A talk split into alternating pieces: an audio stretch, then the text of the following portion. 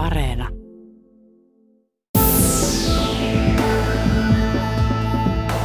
Osa neljä.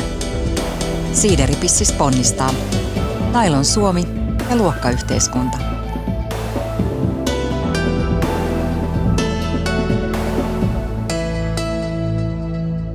No niin, nytpä kerron Ysäriltä tarinan, jossa ei tapahdu mitään kauheaa. Masuin 90-luvulla pari vuotta Helsingin kampissa sellaisessa vanhassa upeassa kivitalossa kahden yliopisto-opiskelijan kanssa, eli siis tällaisessa vuokrakommuunissa ja tein itse aika lailla kouluttamattomana, mutta ammatillisesti onnekkaana radiotoimittajana töitä yleensä freelancerina ja myöhemmin palkollisena. Silloin sellainen oli vielä mahdollista tulla jotenkin takaoven kautta sisään ikään kuin akateemiseen tai ainakin asiantuntija-ammattiin ilman koulutusta – No, meillä oli siellä kommunissa, jota kutsuttiin kaiketi itse ironisista syistä kantturhoviksi. Usein bileitä ja kerran päässyt itse bileisiin paikalle. Mutta mulla sattui olemaan juuri silloin mun huoneessa säilössä sellainen pieni pahvilaatikollinen Nylon Beatin sataselaina albumeita, jotka oli menossa kuulijoille palkinnoksi jostain naikkarikisasta. Ja sen muistan, että yhtään en ollut huolissani siitä, että joku ne levyt bileissä pöllis.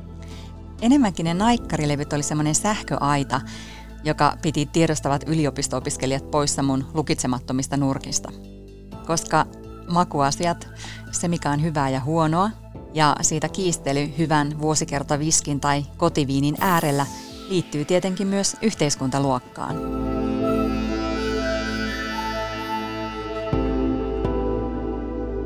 Hyvät kuulijat, tämä on Nailon Suomi, neliosainen podcast-sarja 1990-luvun ja 2000-luvun vaihteen ilmiöistä ja muuttuvasta Suomesta yhteiskunnan ja nailonpitin näkökulmasta. Millainen oli Suomi, johon nailonpiit tuli ja jossa se menestyi? Sitä pohditaan yhteiskunnallisten ilmiöiden, sukupuolen ja tyttökulttuurin nousun näkökulmasta. Tässä viimeisessä jaksossa puhutaan luokasta, eli tarkastellaan sitä, miten luokkayhteiskunta kehittyi 1990-luvulla ja miten nailonpiit liittyy siihen – Mä olen toimittaja Outi Kaartamo, Jonnan ja Eerinin ikätoveri, eikä mua koskaan naikkareiden kuuntelu ole hävettänyt, vaikka lapsuuden kodissa oli pari sivistävää kirjasarjaa ja vähän grafiikkaakin seinällä. No se, miksi mulle tulee nailonpiitistä yhteiskuntaluokka mieleen, on se, että yhtyeen kohdalla mainittiin usein, että se on Itä-Helsingistä. Ja joskus se määrä oli reippaasti, että Itä-Helsingin pikkuoravat tai nasaalitaiturit. No niin, kaikki pikkuoravat, oletteko valmiit laulamaan? Kyllä, kyllä, aloitetaan pois vain. Valmiina Nestori? Selvä. Valmiina Simeoni? Selvä. Valmiina Elmeri? Elmeri! Eli mieleen tulee heti, että siinäpä meidän omat lähiöruusut, räkälikat, kerrostalopihan kovikset ja dokailevat siideripissikset. Liikaa meikkiä, liian vähän vaatetta – Puhutaan itä-helsinkiläisittäin nenääänellä ja hirveällä stadiassalla, käytetään englannin ja suomen kieltä sekaisin ja kikatetaan ja räkätetään, honotetaan tahallaan ja ärsyttääkseen. No, ei Ysärillä ainakaan juhlittu sitä, että oh, siinä nuoret tytöt uudistavat kieltä niin sanoilla kuin intonaatiolla, vaan hankittiin paremmat särkylääkkeet. Eli luokalla tai oikeastaan oletetulla luokalla on merkitystä Nylon Beatin tarinassa – ja tämä oletus siitä, että Jonna ja Eerin ovat työväenluokkaistaustaisia heidän olemuksensa ja asuinalueensa perusteella, on musta tosi hauska, koska se ei pidä ollenkaan paikkaansa. Joo, he tulivat itäisestä Helsingistä, mutta Vartiokylästä, joka on enimmäkseen hyvinkin keskiluokkainen, jos ei suorastaan porvarillinen omakotitaloalue. Siellä uraisät ja äidit istuttavat syksyllä tulppaanit, mutta eivät ehdi niitä paljon keväällä katsella.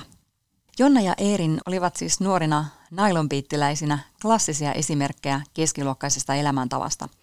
He olivat lukiolaisia ja molemmilla oli takana tanssiharrastus. Eerin oli tanssinut Step Up Dancers-ryhmässä ja Jonna kävi operan balettikoulussa 14-vuotiaaksi saakka. Ja kun he tulivat maailmalle esiin ja heidän ylpeyttään itä-helsinkiläisyydestä ihmeteltiin, he olivat itse hämmästyneitä, että ää, mitä tässä siis olisi pitänyt piilotella – sitä mukavaa, vaurasta, monien mahdollisuuksien elämää Vartsikassa. Mutta jossain syystä naikkareihin liitettiin kuitenkin tällainen pissisleima, että työväenluokkaa rahvasta.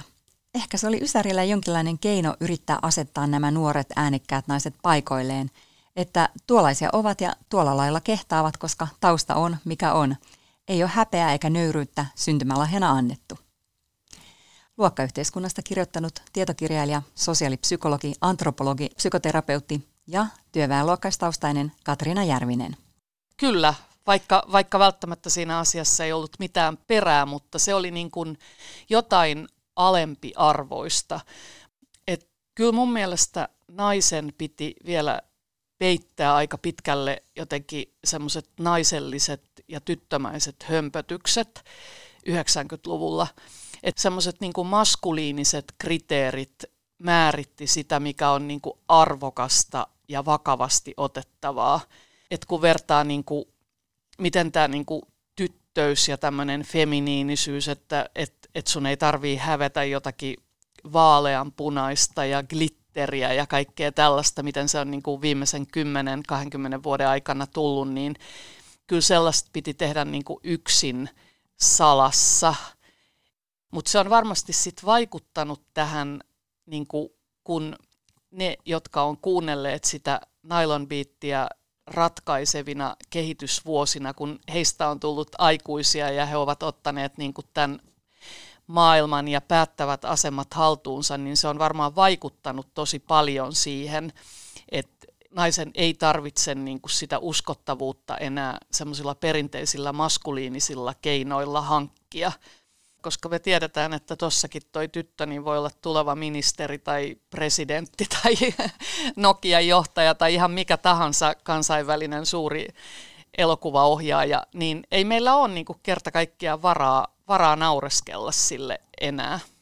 Ysärillä ne tyttöjen apinoimat maskuliiniset piirteet ennen tätä tyttöiden räjähdystä olivat varmaan vähän sitä, että yritettiin olla vähän kuin yksi jätkistä, erilainen kuin muut mimmit. Ja sitten siinä pissismin ajassa yhdistyivät kikatus ja kiroilu, niin kuin pissismiä tutkinut Milla Paumo on sanonut.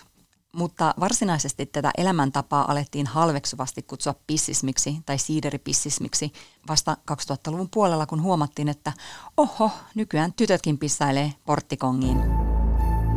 Ja spaistereiden, naikkareiden ja muiden johtajien vanavedessä tytön rooli olikin laventunut. Saattoi olla samaan aikaan vähän sitä sun tätä, eli niin hunsvotti kuin kympin, tai ainakin seiskan tyttö ja just niin tyttömäinen kuin huvittaa. Ja vaikka tämmöinen käytös saattoi herättää huolta, että mitä näistä tulee, niin jonkinlaista feminististä omnipotenssia tytöt tuskin olivat itse hädissään omasta kohtalostaan. Sehän oli vaan janoa ja pissahätää. Ja hätää siitä, ettei ehdi elää tarpeeksi lujaa. Siis elävän nälkää. Oli hyvää tanssimusaa ja stadionin täyttäviä kertosäkeitä, kuten saat viimeinen, kaikki tietää sen. Huoleton, kupliva elämänvaihe kohti aikuisuutta. Mutta kunnon tyttöiden paineet tuskin katosivat tämän kaltaisen pissismin mukana maailmasta, mutta siinä ajassa oli jotain sellaista, että mitä tyttö Ysärillä tekee, se Ysärille jää, eikä tämä elämänvaihe tuhoa loistavaa tulevaisuuttani. Ja tämä sukupolvikokemus tietenkin naurattaa kaikkia aikaisempia sukupolvia, joiden nuoruudessa asenne ja meno oli ihan sama. Ja toki myös asenne nuoria kohtaan oli ollut sama. Turmiolla ovat nämä yhteiskunnallisen muutoksen peilit, varsinkin jos ovat tyttöjä.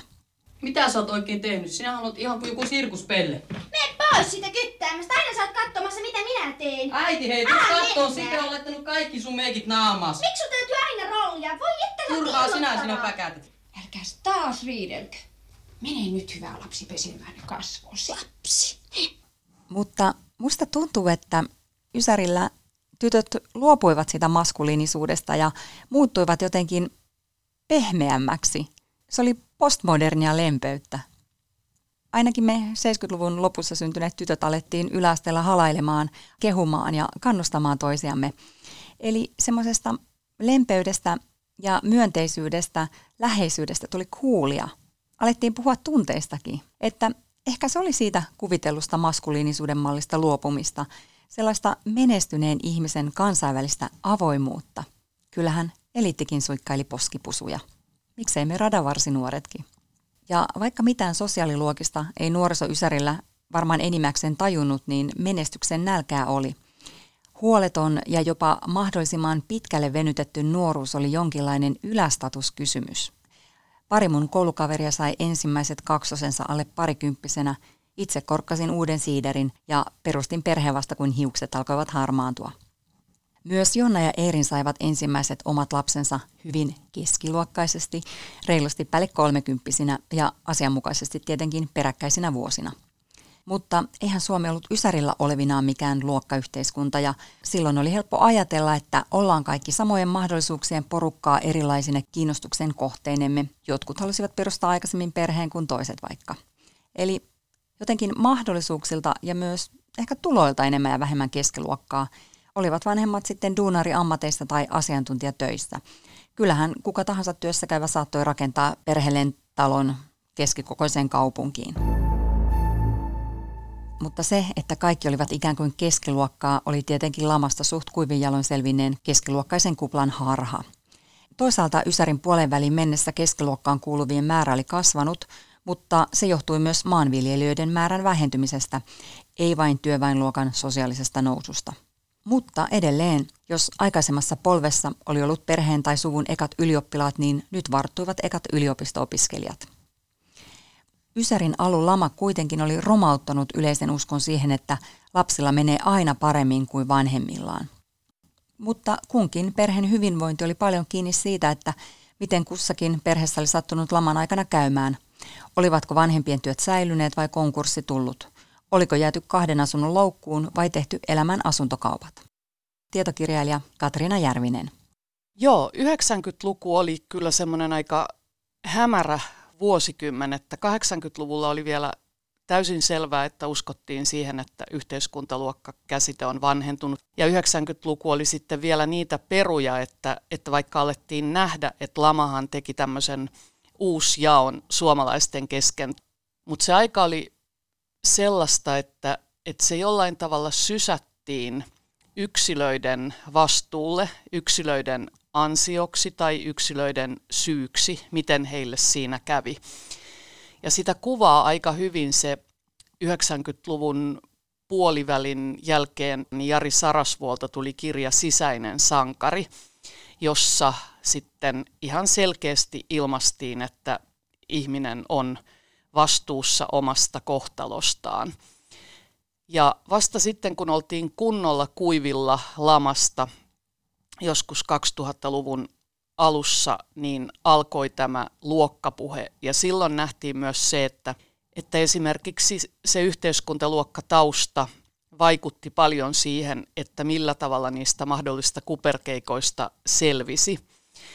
Ja kaikki se tuntui niin kuin yksilölliseltä häpeältä yhteiskunnalliseen keskusteluun nousi semmoista huolipuhetta vanhemmuudesta, että vanhemmuus on nyt ikään kuin hukassa. Mutta oikeastaan sillä hukassa olevalla vanhemmuudella haluttiin sanoa uuniperunan tuoksuisesta yläpositiosta käsin, että tiettyyn luokkaan kuuluvien vanhemmuus on hukassa. Että siellä lähiöissä paremmin niiden platform-kenkäisten ja napapaitaisten pissalisojen perään. Ja niillä oikeasti oli pissahätä, koska ne joivat paljon sitä sidukkaa. Mutta ei se liittynyt pelkästään alempaan sosioekonomiseen todellisuuteen. Mä voin kertoa, että kyllä ne viulua soittavat pikkukaupunkien tytötkin halusivat bailata, mutta ne eivät vaan voineet, kun aina jossain ikkunassa he lähti verhot ja sana lähti liikkeelle, että siellä se teidän plikka mourua kylillä yöt. Joo, mä luulen, että kun 90-luvulla tuli myös siis hyvin voimakkaasti tämä Matti Vanhasen lanseeraama Nurmijärvi-ilmiö, eli semmoisessa niin kunnon perheissä asuttiin jollain rauhaisalla omakotitaloalueella tai taajamassa. Oli perheauto, käytiin lauantaina City Marketissa koko perhe ostettiin niin kaksi kärryllistä tavaraa. Lapset harrasti, niiden nukkumaan menosta huolehdittiin. Niillä oli se ratsastaminen tai baletti tai kallis jalkapallo tai jääkiekkoharrastus pojilla. Ja sitten oli nämä siideripissikset, joista varmaan juuri ajateltiin, että, että heidän vanhemmiltaan on vanhemmuus hukassa.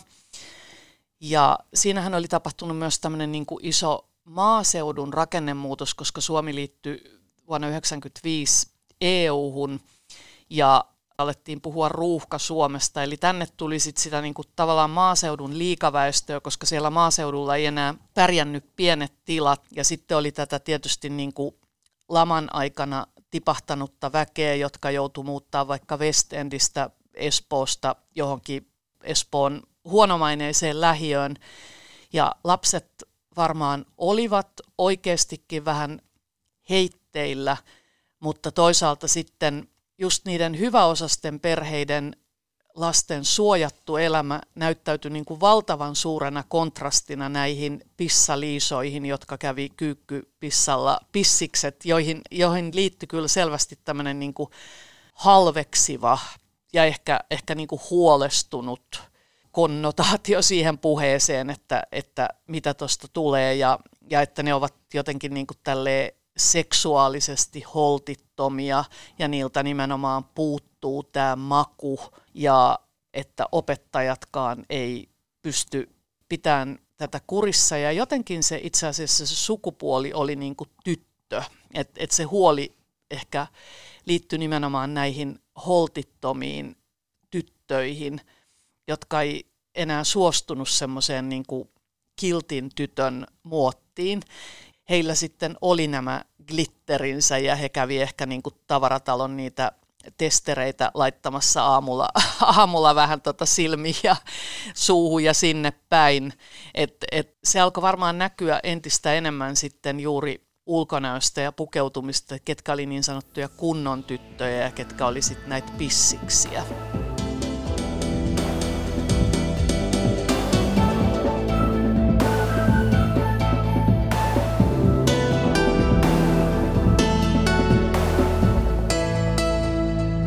Tämä Järvisen mainitsema yhteiskuntaluokkaan liittyvä seksuaalisesti holtiton tyttöajatus herättääkin sitten vähän terapian tarvetta. Toisaalta toihan Nylon Beatikin sen erottisen vihjailun mukaan kuvioihin heti ekalla levyllä, mutta jo kolmannella levyllä sanottiin ihan suoraan, että seksi vie ja taksi tuo. No, olihan popmusassa Suomessakin naiset seksistä laulaneet enemmän ja vähemmän suoraan, Ilona oli tehnyt 80-luvulla kesäpanonkin ja Värttinänkin mieli teki miehelähän. Ja toki siis Kikka, Sabrina ja Samantha Fox-ilmiön jatkumona. Mutta voi ajatella, että naikkarit toi siinä Ysärillä vähän naisen aktiivista seksuaalisuutta kotimaisessa popissa uudelle vuosikymmenelle. No, ei se mikään vallankumous ollut. Yksi tai kaksi biisiä, mutta kuitenkin. Ja tämän kunnon tyttöajattelun kautta tämä liittyy luokkaan – Nimittäin jos keskiluokkaista girlpowerissa marinoitua tyttöä vielä rajoitti jokin, niin sen maineen menettäminen seksuaalisten tekojen kautta. Ysärillä oli aika helppo saada jakorasian maine ihan ilman rasian jakamista. Ja voi ollakin, että Ysärillä musiikkibisneksen laitamilla ja niin kuin kaikilla muillakin laitamilla keskiluokkaiselle nuorelle asiantuntijanaiselle oli mainen hallinnan kannalta strategisesti turvallisin ratkaisu seurustella vakituisesti yhden ja saman kanssa – Mä kuulin semmoisen jutun, että yhden Nylon Beatin aikalaisen rockbandin jäsenet ehdotti Jonnalle ja Eerinille, että he esittäisivät julkisuudessa rakastavaisia. No, naikkarit eivät tietenkään suostuneet, koska tällainen julkisuudesta puitu kuvio olisi luultavasti palvellut paljon enemmän sen toisen osapuolen mainetta. Ja seksi vie ja taksi tuo, sun seurastasi humaltuu, rakkauttani lisää juo, ja sitä ei saa maistaa kukaan muu. Hmm myönnytys patriarkaatille ja konservativismille. Niin, jälleen kerran jälkikäteen ajateltuna se Ysärin luokkajako on ihan selkeä, että millaisia mielikuvia minkäkin perheen kakaroihin liitetään ja millaisten sanomattomien sääntöjen mukaan tanssahdellaan. Mutta mistä sen huomasi silloin, kun oli itse Ysäri nuori? Kyllähän sen näki, että joillain oli enemmän rahaa kuin toisilla, vaikka vaateista – ja ehkä jossain oikein korkearvoisessa perheessä syötiin jotain eksoottista, kuten pastaa makaronin sijaan, mutta muuten varmaan kaikissa perheissä syötiin enemmän ja vähemmän kanaviilokkia ja rusinalla jatkettuja raasteita.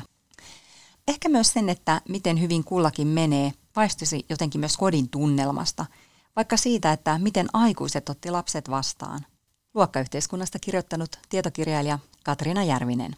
Kyllä varmaan lapset, kun vieraili toistensa kodeissa, niin huomasi sellaisia eroja. Mä muistan, kun me oltiin kuitenkin kaksi akateemisesti koulutettua vanhempaa, niin esimerkiksi tytär tuli naapurin tämmöistä työväenluokkasta perheestä joskus neljävuotiaana ja kysyi, että, että saako tässä perheessä sanoa perse, koska hän oli niin kuin huomannut, että naapurissa sanotaan perse ja se voi olla vähän niin kuin kirosanaa viittaava meidän perheessä. Ja tästä hän nyt huomasi, että hän eli tämmöisessä akateemisessa perheessä, vaikka rahaa ei välttämättä ollut. No sitten taas, jos ajattelee, että mistä mun lapset huomasivat, että he ovat aika köyhästä perheestä, niin siitä, että meillä oli semmoinen Itä-Skoda-auto, jonka ovet jääty aina kiinni sillä tavalla pakkasella, että me jouduttiin sen takaluukun kautta niin kuin ryömiin aina siellä meidän keskiluokkaisella alueella sieltä ulos, jos, jos me ei saatu niitä ovia auki. Ja lapset on kertonut jälkikäteen, että heitä hävetti se tosi paljon, että muilla oli niin kuin Volvo ja me asuttiin hyvin keskiluokkaisella alueella ja oltiin tavallaan niin kuin sitä ryhmää, koska meillä oli tämä koulutus, mutta sitten se näkyy, että meillä ei ollut varaa niihin ulkomaan matkoihin ja me tehtiin kovin paljon töitä, että he, he eivät näyttäisi siellä koulun pihalla niin kuin köyhiltä, että ne oli, ne oli niin kuin isoja uhrauksia sitten, mitä alkoi tulla jossain vaiheessa tosiaan ensimmäiset kännykät ja tietokoneet ja pleikkarit. Ja materialismihan oli edelleen silleen, niin kuin, että siihen ei suhtauduttu samalla tavalla kuin tänä päivänä, että se kirpparilta ostaminen ei ollut hieno asia, se ei liittynyt siihen, että on tiedostava ihminen, vaan se liittyy paljon selvemmin niin kuin köyhyyteen. Jos varustekilpailun aika olikin alkanut jo aiemmin, niin nyt se kiihtyi. Keskiluokkaisen elämäntyyliin kuuluu juuri elämänlaadun esittäminen erilaisilla kulutustottumuksilla. Ei riittänyt, että oli varaa ostaa, kun piti ostaa hyvän maun mukaista. Eli onko bilettoppi putiikista vai henkkamaukasta ja soffa vepsäläiseltä vai sotkasta – ja tähän liittyy tietenkin myös kulttuuri, eli myös musamaku, ja sen luominen saattoi olla vielä raskaampaa työtä. No musta tuntuu, että siinä ihan pätinoi samat säännöt, eli kyky tehdä tällaisia oikeanlaisia valintoja, jotta ei leimaantuisi sitten vaikka pissikseksi tai luuseriksi tai jotain tällaista, koska se populaarikulttuurin volyymi kasvoi, niin sinne hiipi sitten myös nämä hienosyiset normit, että kenen joukoissa seisot. Ja sitten vaikka se, että oliko se sitten hyvää vai huonoa makua tykätä vaikka jostain tyttöbändistä, joita silloin alkoi tulla. Esimerkiksi mun kaltainen akateeminen ihminen 3-40 välillä niin olisi leimautunut kyllä huonomakuiseksi, jos mä olisin niin kuin digannut nylonbiittiä. Et silloin ehkä ei ollut vielä ihan kasvanut semmoinen tietynlainen ironia, että nythän voi myös niin kuin ironisesti olla kiinnostunut melkein mistä tahansa. Se oli ehkä sillä tavalla vakavampaa aikaa, että, että koska sitä yhteiskuntaan sijoittumista jollain tavalla ryyditti se pelko, putoamisen pelko, niin sitten se niin kuin väärä kulttuurimaku – saattoi helposti niin kuin suistaa sut häpeään. Että kyllä se oli niin kuin riski, että olisi sen jonkun keskiluokkaisen työpaikan kahvipöydässä sanonut, että eilisilta meni tuon huippumalli haussa ohjelman parissa. Mutta kuitenkin populaarimusa kuului kaikkiin sosioekonomisiin todellisuuksiin. Ei kai meidän oma yläluokkakaan, edes aateliset, vain klassista musaa tai jatsia kuunnelleet. Toki näin myös luokkayhteiskunnassa Briteissä, mutta siellä tietyt musiikkityylit liittyvät vahvasti luokkaan ja oman arvontunnon nostamiseen. Lähes koko Ysärin brittirock Oasis etunenässä perustui jo viime jaksossa mainittuun työväenluokkaiseen lad-kulttuuriin, jossa jätkät dokailee, pokailee ja sikailee. Ja työväenluokkaiset naiset vastasivat samalla mitalla ja syntyi sitten sikailijanaisten ladette-kulttuuri, jonka vähän toisella lailla voimaanuttava spaissari-meininki sittemmin korvasi. Mutta Suomesta on vaikea löytää tällaiselle voimaannuttavalle karkeakulttuurille vastinetta. Ellei sitten Manchesterista. EU kannanut. Juu. Männääkö vai eikö männä? Männää, vaan muistetaan käyttää kortsu. Siinä Pate Mustajärvi Rockstop-ohjelmassa vuonna 1992 haastattelijana Heline Vakare. Mutta ei Tampereen rokkareihin, juiseen, yöhön tai eppuihin liittynyt sillä lailla sellaista ukkeliuhoa, No, juu, popedan ehkä vähän, mutta enemmänkin se oli semmoista taiteellis, päihteellis, dekadenttia, runollista elämäntapaa. Toisaalta Helsingissä olivat hyvin tyylikkään keskiluokkaiset taidelukion kasvatit Don Huonot ja Ultrapraa, joka toki perustui vasemmistolaiseen lauluperinteeseen. Mutta kaiken kaikkiaan koko rockväki oli leimallisemmin vasemmistolaista ja tiedostavaa, kevyemmät popparit taas ehkä oikeistolaisempia, materialistisempia, vähemmän rasittavia mielipiteitä, enemmän menestyksen elkeitä. Mutta naikkareita ei voi oikein liittää mihinkään poliittiseen viitekehykseen, koska he olivat täysin irrallaan kaikesta sellaisesta. Ja jos oletus olikin, että yhtiöt tulee sieltä työväenluokkaisesta lähiötaustasta, niin toisaalta he olivat myös mahtava esimerkki siitä, että tällainenkin paketti voi olla menestys. Heidän levyjään myytiin ihan vitusti, eli yli 400 000 kappaletta. Anteeksi kielenkäyttö, mutta keskiluokkaisella entisellä tytöllä on nykyään tällaiseen varaa. Seksi vei ja taksi toi nailonbittiä aikakaudella, jolloin kaikki muut matkustivat taksilla lähinnä lentokentältä kotiin tai synnytyssairaalaan. Eli ehkä naikkarit olisit kuitenkin jonkinlainen ysäriesikuva sosiaaliselle ja taloudelliselle nousulle omasta taustastaan huolimatta. Ja voi olla, että työväenluokkaiset tytöt ajattelivat, että jos noi, niin mekin. Nylon Beat asetti tavallaan uudenlaisen riman ja se oli sellainen, jonka yli muutkin saattoivat kuvitella astuvansa. Luokkayhteiskunnasta kirjoittanut tietokirjailija, sosiaalipsykologi, antropologi, psykoterapeutti ja työväenluokkaistaustainen Katriina Järvinen. Ja ehkä, ehkä se oli tämmöistä streetwise-porukkaa, että et, et he oppi niinku selviytymistaitoja siinä niinku aika rujossa tilanteessa, mitä Suomessa elettiin. Et, et olen nyt ymmärtänyt, että esimerkiksi meidän ministeri Maria Ohisalo tulee aika lailla tällaista niin kuin lähiöpissis jengistä, että, että sieltä sitten toisaalta niin kuin on noussut todella paljon niitä ehkä vähän mutkaisemman tien kautta, että ei välttämättä kaikkia heti lukio kiinnostanut tai resurssit ei riittänyt, mutta monista on tullut niin kuin voimakkaita vaikuttajia ja, ja myös sitten nämä tyttöbändit ja se lahjakkuus, joka kanavoitu sitten kaikkien meidän iloksi myöhemmin. Silti mä ajattelen, että koska Suomessa tasa-arvo on kuitenkin historiallisestikin ajateltuna moniin maihin verrattuna edistyksellistä niin sosiaaliluokan kuin sukupuolen kohdalla, niin se naikkareiden merkitys ei ollut niinkään työväenluokan oman arvontunnon nostattamista, vaan sen toisen paarian tyttöluokan nostoa. Musta tuntuu, että Nylon Beat vähensi tyttöjen häpeää, ja se on myös merkittävä henkilökohtainen kokemukseni. Mä olen toimittaja Outi Kaartamo ja tämä oli Nailon Suomi, neliosainen podcast-sarja siitä, millaisessa Suomessa Nailon Beat syntyi ja menestyi ja millaisen jäljen se taakseen jätti.